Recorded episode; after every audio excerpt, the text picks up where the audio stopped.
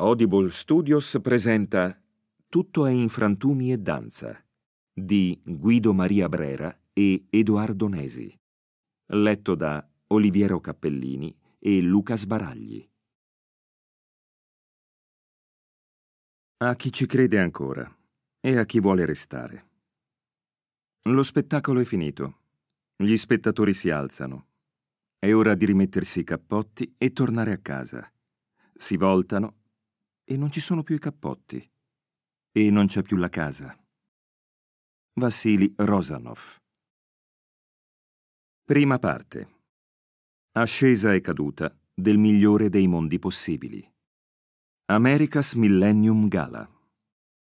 Il 31 dicembre del 1999 Bill e Hillary Clinton organizzarono a Washington l'America's Millennium, a Celebration for the Nation, una serie di eventi pubblici e privati, tra i quali spiccavano la presentazione di una capsula del tempo, un grandioso ricevimento alla Casa Bianca e un concerto al Lincoln Memorial, seguito da uno spettacolo di fuochi d'artificio che Will Smith, presentatore della serata, descriverà così.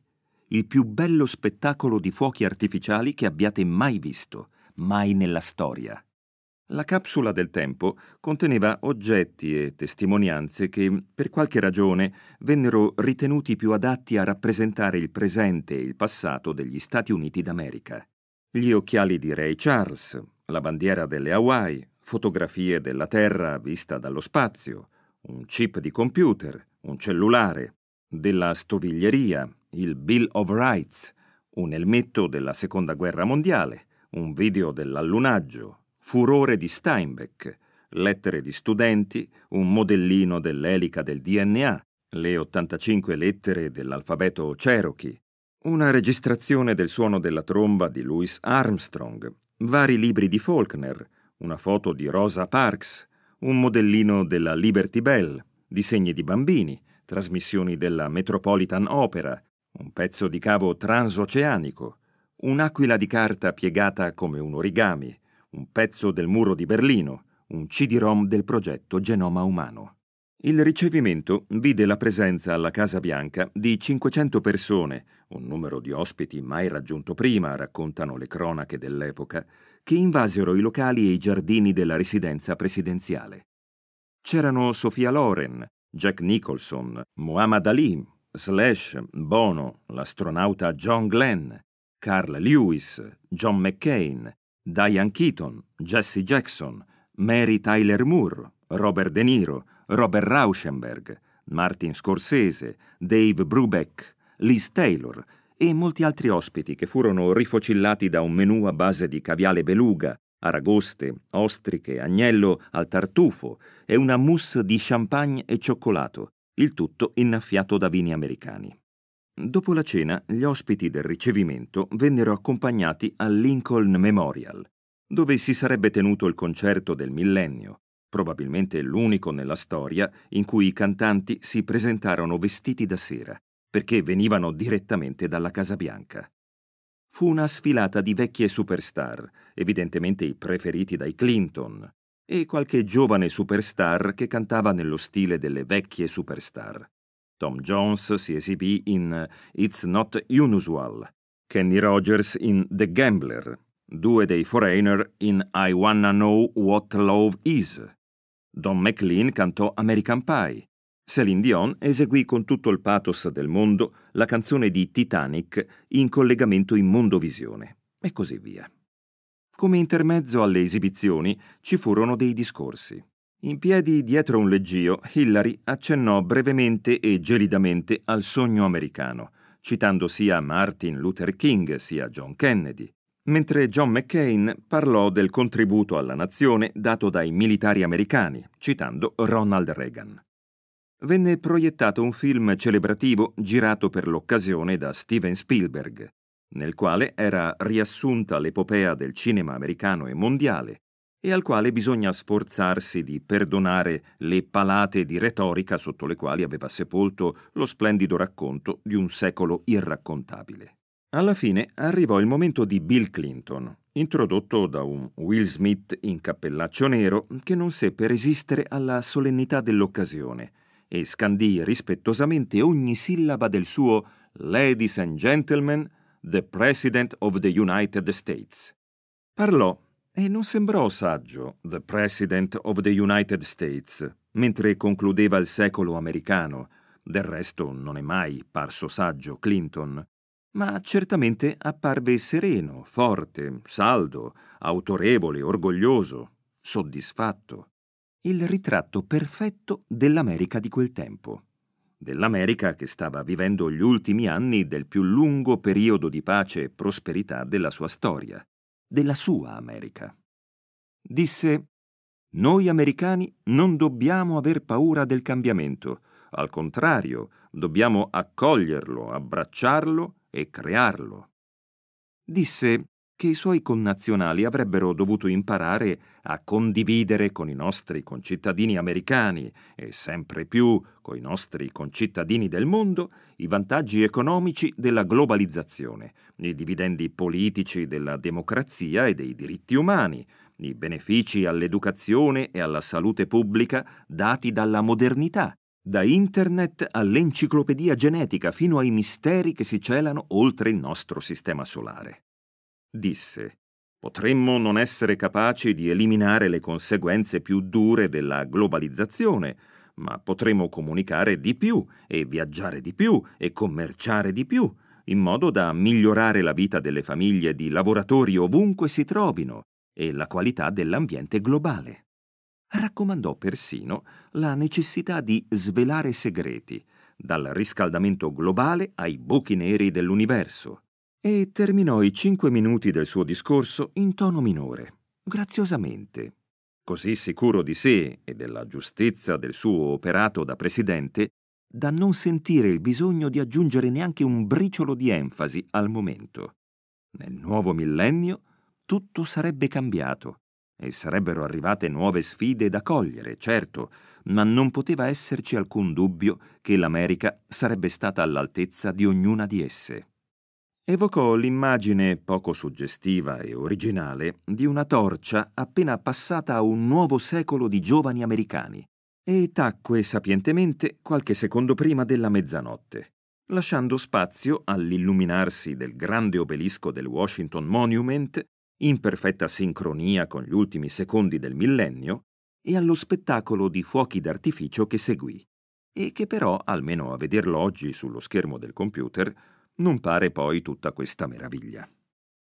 Dai filmati che si trovano in rete è difficile capire se Bono canti prima o dopo l'intervento di Clinton, e dunque prima o dopo l'inizio delle grandi celebrazioni del nuovo millennio. Fatto sta che Quincy Jones lo presenta tra gli applausi scroscianti delle decine e decine di migliaia di persone assiepate intorno alla Reflecting Pool, quella per intenderci nella quale sgambetta l'amica di Forrest Gump. E lui arriva sulla scalinata del Lincoln Memorial senza la solita baldanza, con la chitarra a tracolla. C'è un breve abbraccio tra lui e Quincy Jones, un breve sorriso verso l'orchestra e verso Daniel Lanois, il produttore discografico degli U2 e ottimo performer, che è già lì ad aspettare Bono seduto su uno sgabello, una chitarra elettrica tra le mani. E mentre si sentono le prime note di One, Bono dice Sono qui stasera per rendere omaggio a un'amministrazione e a un presidente che nell'ultimo anno hanno scritto la storia. Io sono irlandese e abbiamo la pace in Irlanda. Sarebbe stato inimmaginabile senza Bill Clinton, il senatore George Mitchell e Sandy Berger, e quindi porgo loro tutto il mio rispetto. E globalmente voglio rendere omaggio al popolo americano, a democratici e repubblicani che quest'anno si sono uniti per stabilire un principio. Un principio che ha cambiato per sempre il rapporto tra chi ha e chi non ha niente su questo pianeta. Non so quanti di voi sappiano che gli Stati Uniti hanno cancellato i loro crediti verso 36 delle più povere nazioni del mondo. È una gran cosa, grazie.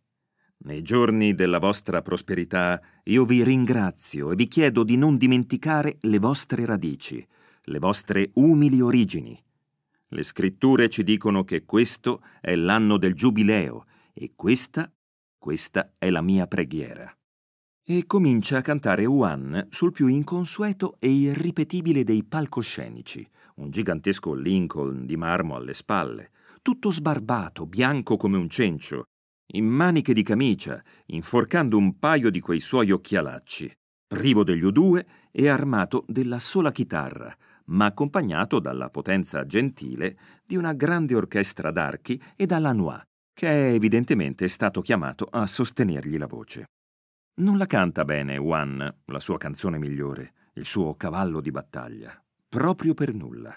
Sembra contratto, trattenuto, quasi emozionato, lui che emozionato non può certo essere, dopo aver cantato insieme ai più grandi artisti del suo tempo e in tutti i più grandi stadi del mondo e nelle circostanze più difficili, come allo stadio di Sarajevo subito dopo la fine della guerra o sotto il diluvio di Red Rocks agli inizi della carriera. Sembra quasi pensare ad altro. Sembra preoccupato, ecco. Può anche darsi si sia semplicemente stufato d'aver dovuto ascoltare quelle vecchie canzoni e quei discorsi stantii, certo, e di aver dovuto vedere fino alla fine ogni secondo del filmetto celebrativo di Spielberg, e di essere cascato nella trappola di sforzarsi di riconoscere da quale film provenissero quelle decine e decine di inquadrature affastellate. Ma in mezzo a tutta quella felicità non pare per niente felice Bono di trovarsi a celebrare la grande festa del nuovo millennio al centro di quell'impero di cui pure è il cantastorie preferito. Mentre canta non sorride mai, nemmeno una volta e in fondo al suo sguardo perso e alla sua voce esitante si indovina un'inquietudine, forse persino un malessere che lo disturba e sembra sul punto di deflagrare da un momento all'altro e impedirgli di cantare la sua canzone davanti a tutto il mondo. Chissà cos'è che lo turba. È infelice, Bono? È depresso? È malato? Soffre per qualcosa che gli è stato fatto o detto? È stato lasciato da una donna? Ha bevuto troppo alla Casa Bianca? Si è forse drogato? Oppure sente di essere arrivato alla fine d'un percorso e crede che il futuro non potrà mai offrirgli nulla di meglio di ciò che ha già avuto dalla sua formidabile vita? Sta pensando al passato o al futuro, Bono? Non lo sapremo mai. Forse si sente come ci sentivamo un po' tutti in quel giorno fatidico, spinti a festeggiare mentre la vita che avevamo vissuto fino a quel momento ci appariva irrimediabilmente passata e ci accorgevamo d'essere sul punto di venir proiettati in un futuro immenso di cui non sapevamo nulla, se non che ci avrebbe portati a ripartire da zero su tutto, a partire dal conto degli anni. Ogni tanto le immagini mostrano Hillary e Chelsea e Bill Clinton che lo guardano mentre canta. E se Chelsea sembra semplicemente felice ed emozionata, Hillary tiene lo sguardo fisso verso Bono, un'ombra di sorriso stampato sul volto immobile, e muove roboticamente la testa a quello che le pare essere il ritmo della ballata, svelando così di non conoscerne né il testo né l'inconsolabile dolcezza. Non è facile, invece, provare a interpretare la vacua fissità dello sguardo del Presidente, che riesce a sembrare al tempo stesso vicino e lontano, distaccato e rapito. Non si può fare a meno, però, di immaginarlo perso nella contemplazione dell'ultimo trionfo della sua vita, poiché a 54 anni si trova a poco più di 12 mesi dalla fine del mandato e dall'addio alla presidenza, sull'orlo dell'inizio di una nuova vita da giovane pensionato che di certo gli parrà vuota e insostenibile. Mentre Bono riesce faticosamente ad arrivare alla fine di quella che è di certo una delle più scialbe esecuzioni di One, nessuno di questi tre protagonisti della vita pubblica degli ultimi due decenni del Novecento sembra partecipare davvero alla grande festa del millennio. I loro pensieri corrono altrove la loro inquietudine è evidente. Sono già l'immagine perfetta del futuro che li aspetta e che aspetta anche noi.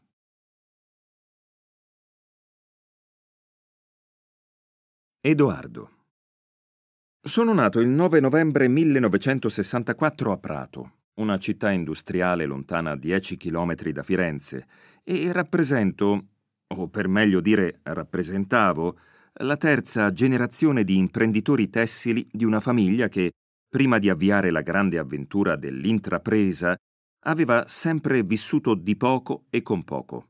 Mio bisnonno Adamo, per dire, era un ciabattino. La nostra azienda aveva iniziato a produrre coperte negli anni 30 e dopo la fine della Seconda Guerra Mondiale si era specializzata in tessuti per cappotti e giacche, trovando un successo che era durato negli anni e aveva rispecchiato quello di altre decine e decine di migliaia di piccole aziende come la nostra, in tutta Italia e in tutta Europa. Nel momento migliore arrivammo ad avere 40 dipendenti che, in totale spregio all'idea d'essere sfruttati da quello che gli veniva raccontato essere il demoniaco meccanismo capitalista, lo sfruttavano con passione, dimostrando ogni giorno di tenere all'azienda quanto, e forse più di quanto ci tenessimo noi, e spesso impartendoci col loro comportamento delle vere e proprie lezioni di attaccamento al lavoro. È una piccola storia vera, verissima, eppure solo un frammento dell'affresco della storia infinitamente più grande di un popolo e di una nazione che, sorta dalla guerra, si affranca dalla povertà e arriva alla fine del millennio dopo una lunga corsa trionfale. Dopo la Seconda Guerra Mondiale, infatti, gli artigiani italiani prendono il coraggio di dar corpo alle loro ambizioni e si mettono a inseguire i loro sogni liberi e ingigantiti, appena affrancati dal gioco del fascismo. A milioni si decidono a uscire dalle botteghe in cui si erano orgogliosamente chiusi i loro padri e i loro nonni e subito si lanciano in un futuro che mai era parso così promettente. In ogni città e paese d'Italia nascono centinaia di migliaia di imprese piccole e piccolissime, quasi tutte dedite alla manifattura, che è poi il mestiere italiano per eccellenza. E incredibilmente, miracolosamente, quelle microimprese arrivano al successo, più o meno in tutti i settori, dalle macchine da scrivere ai tessuti, dall'abbigliamento alle automobili, dalle piastrelle alla meccanica di precisione, dai mobili alle scarpe, ai fucili, agli occhiali, ai gioielli, alla pelle, alle motociclette, ai televisori. È tutta la provincia, da Maranello a Prato, da Sassuolo a Parma, da Busto Arsizio a Biella, da Como a Carpi, da Lecco a Pesaro, da Brescia a Bergamo, da San Giuseppe Vesuviano a Civita Castellana, a Montefeltro, a Martina Franca, ad Arezzo, a Matera, a Treviso, a Vicenza, a Montebelluna, a Santa Croce sull'Arno, che riesce a scrollarsi di dosso il peso e il ricordo dell'autarchia grulla cui era stata costretta per vent'anni e diventa il motore dell'Italia scoprendosi d'improvviso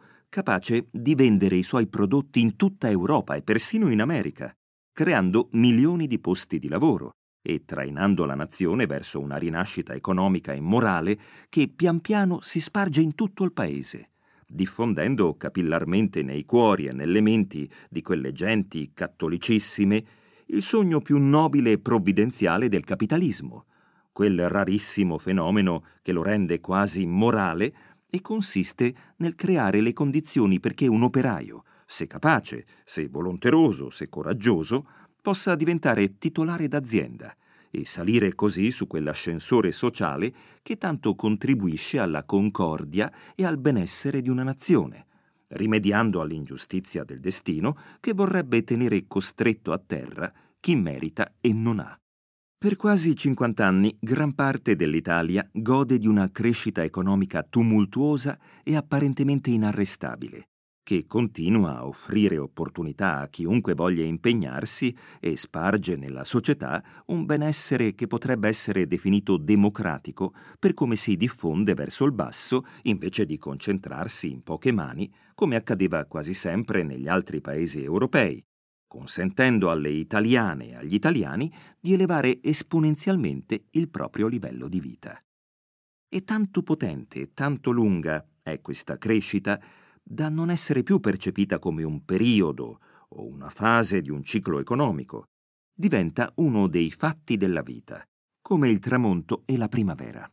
È il tempo della nostra prosperità, per dirla con Bono e l'idea che il futuro sarebbe stato migliore del presente si installa nel cuore e nella mente d'un popolo intero. Proprio negli stessi giorni, quelle discipline dell'anima che dal lavoro d'industria sono così lontane, si illuminano del genio di una fioritura di talenti artistici della quale non si vedeva l'eguale dai tempi del Rinascimento. Ah, l'arte italiana di quegli anni!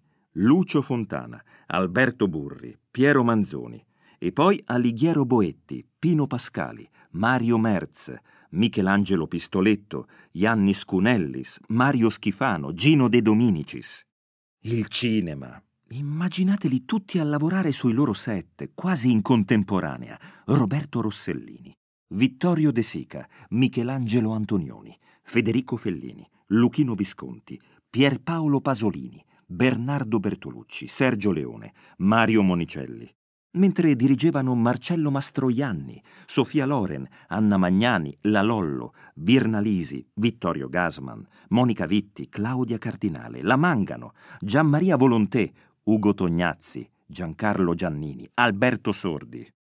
Da Milano il design si impone nel mondo grazie a Gio Ponti, Bruno Munari, Ettore Sozzas, Gaetano Pesce, Gae Aulenti, i fratelli Castiglioni, Carlo Scarpa, e in quegli stessi anni nasce la grande moda italiana di Emilio Pucci e Gattinoni, dell'Elsa Schiaparelli e di Mila Schön e delle sorelle Fontana di Gucci, del genio dimenticato Walter Albini, di Brioni e di Ferragamo.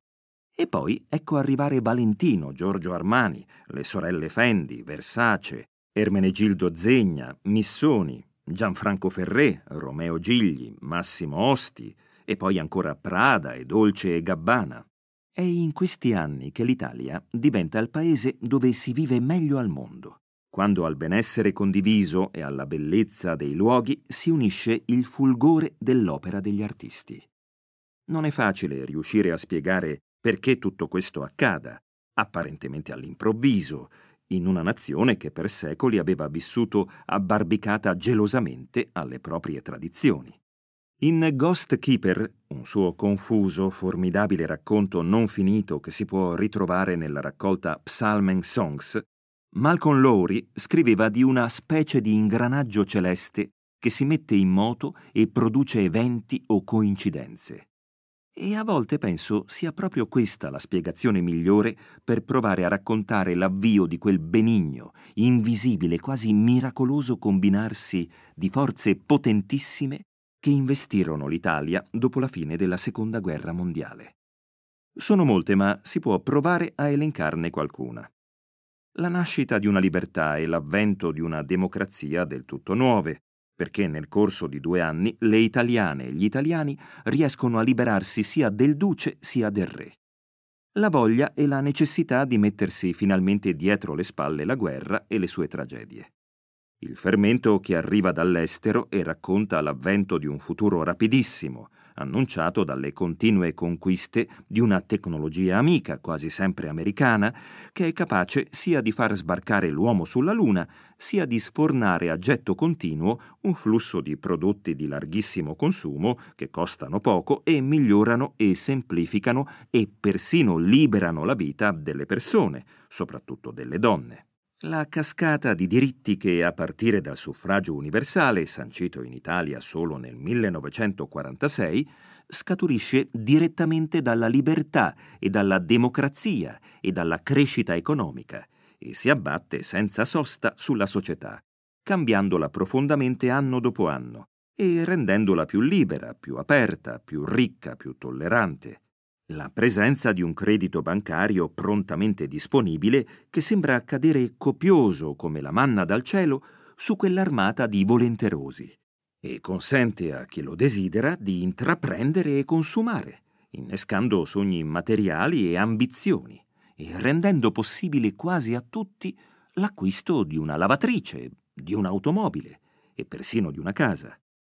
Non era il paradiso, certo, se poi c'è davvero il paradiso, ma quella nazione giovane, semplice e florida, che all'inizio di agosto chiudeva fabbriche e negozi per riversarsi sulle spiagge delle coste più belle del mondo e godersi un mese intero di vacanza, forse s'avvicinava davvero al migliore dei mondi possibili, quello che vedeva continuamente intorno a sé Pangloss, il grande ottimista del Candide di Voltaire. Guido sono nato a Roma il 27 agosto del 1969 e ricordo d'aver vissuto gli anni 90 come una grande, continua, entusiasmante accelerazione. Non avevo una lira eppure tutto mi sembrava possibile. Certi giorni mi pareva di sentire distintamente la pressione di un mondo nuovo che metteva alla prova il confine della realtà e mi spingeva a dare il meglio per riuscire a essere degno di tutto il fermento che sentivo vibrarmi intorno. Il domani ti precipitava addosso. Anzi, il domani non esisteva nemmeno. Era già oggi. Come centinaia d'altri ragazzi e ragazze, in quegli anni ero uno studente di economia nell'Ateneo più grande d'Europa, l'Università La Sapienza, a Roma. E invece di scoraggiarmi le sveglie prima dell'alba o le file estenuanti per trovare un posto a lezione, mi convincevano di essere nel posto giusto, a fare la cosa giusta. Ogni mattina prima di entrare a lezione passavo accanto a una lapide sulla quale c'era scritto Le utopie dei deboli sono le paure dei forti. Erano le parole dell'economista Ezio Tarantelli, ucciso dalle Brigate Rosse nel 1985 proprio alla Sapienza, e quella frase la sentivo sulla pelle e nel cuore. La sapevo vera e mia prima ancora di capirla col ragionamento. Ci credevo davvero al sogno dei deboli che vincono. Non avevo altra scelta, del resto. Ero uno di loro. Fu Internet ad aiutarci a vincere quella nostra versione dell'assalto al cielo. Di colpo, grazie alla diffusione sempre più capillare della rete, non esisteva più un limite fisico alle possibilità di comunicazione o alla circolazione del sapere.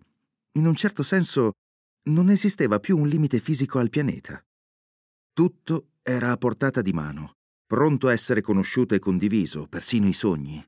Anzi, soprattutto i sogni, perché se fino agli anni Ottanta il sogno era soprattutto il risultato del dispiegarsi dell'ambizione personale, il combustibile di quel bisogno di avere di più perché di più si voleva, negli anni 90 il sogno si espanse e si diffuse fino a diventare una sorta di gigantesca aspirazione generazionale ad afferrare e subito fare proprio l'immenso cambiamento che stava per sconvolgere lo status quo. Erano i giorni della rivoluzione tecnologica e volevamo essere noi, io e i miei coetanei, a scrivere le nuove regole di quel mondo nuovo che mentre diventava immenso si semplificava, poiché per esplorarlo e poi, come si vide, comandarlo e controllarlo bastavano un computer e un collegamento alla rete. Di colpo tutti potevano vendere tutto. Eravamo i nuovi artigiani in quanto detentori di saperi sofisticati e per raccontare i nostri lavori diventava necessario coniare nomi nuovi. Knowledge workers, programmatori, web designer, tecnici della comunicazione di massa, blogger. Eravamo noi quel terziario avanzato che presto sarebbe diventato globale e avrebbe potuto fatturare al mondo intero le proprie competenze perché del tutto sciolto dai vincoli del lavoro dipendente e dunque desideroso d'autonomia virtuosa. Un nuovissimo esercito di individualisti capaci di operare sulla piazza globale della rete per attingere gratuitamente contenuti e diffonderli in tempo reale al mondo in trepida attesa, forse avvicinandosi a realizzare qualche idea del vecchio Marx, soprattutto quando vagheggiava un mondo in cui la tecnica e la tecnologia avrebbero liberato l'uomo dal gravame del lavoro più duro e sarebbero rimasti alle macchine e a chi aveva il compito di sorvegliarle i lavori più faticosi, ripetitivi, automatizzati. A noi era riservata e dunque spettava una capacità produttiva altrettanto forte ma completamente diversa, infinitamente più evoluta poiché immateriale, basata su linguaggi, saperi e relazioni. Da Londra alla terra promessa di chi in quegli anni studiava quel che studiavo io, cantavano le sirene, mi lusingavano. Volevano mi arruolassi nel battaglione Tamigi, Così era chiamato l'esercito di ragazzi italiani che trovavano impiego nelle grandi società finanziarie inglesi e riuscivano a evitare di buttar via un anno a completare quel servizio militare che in Italia era ancora obbligatorio. Mi sforzavo di non ascoltarle, quelle sirene. Volevo restare in Italia e sognavo di fare ricerca. condividere e trasmettere in un'università pubblica quel nuovo sapere che era impossibile separare dal mutamento totale che si respirava con l'aria. Poi successe che la mia ragazza mi lasciò. Guadagnavo poco o nulla e avrei guadagnato poco o nulla anche fossi riuscita a diventare un professore. Mi disse che non voleva ritrovarsi ad accendere e spegnere lo scaldabagno per tutta la vita.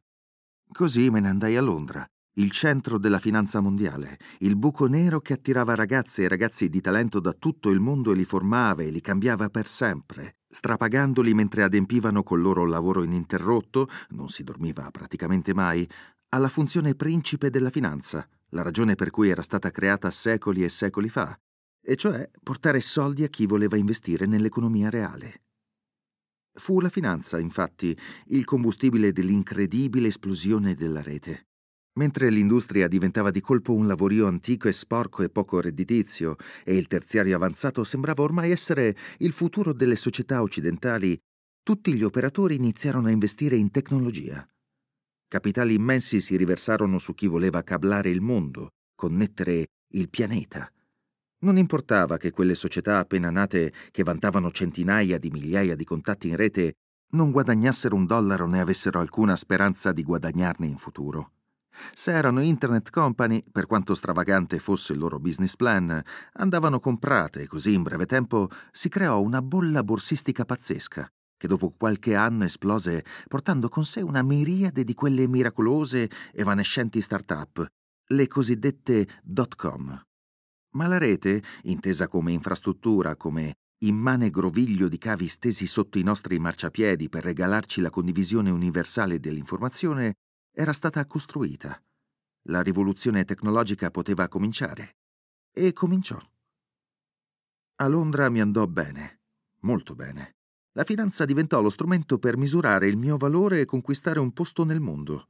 Mi ritrovai tra i soci fondatori di un'importante società di gestione e mi venne affidata la carica di amministratore delegato della sede di Londra. Gli anni 90, intanto, erano già finiti e con essi il mondo che conoscevamo.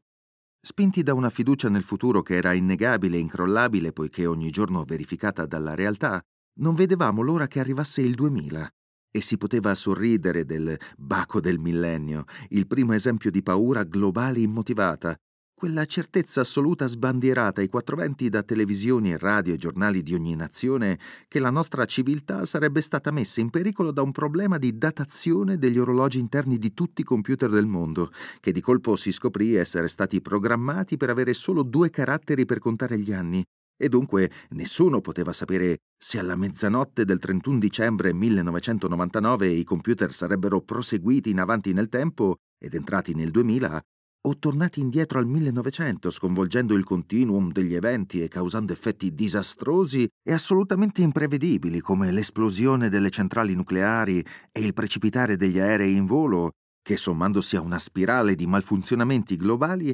avrebbero finito per rimandarci dritti nel Medioevo. Si viveva sereni e affannati, nella certezza che non potesse succedere nulla di male e che il meglio dovesse ancora venire. Edoardo. In quei giorni la figlia di un nostro operaio si sposò e in viaggio di nozze andò in Polinesia per due settimane. Mi sembrò una cosa meravigliosa.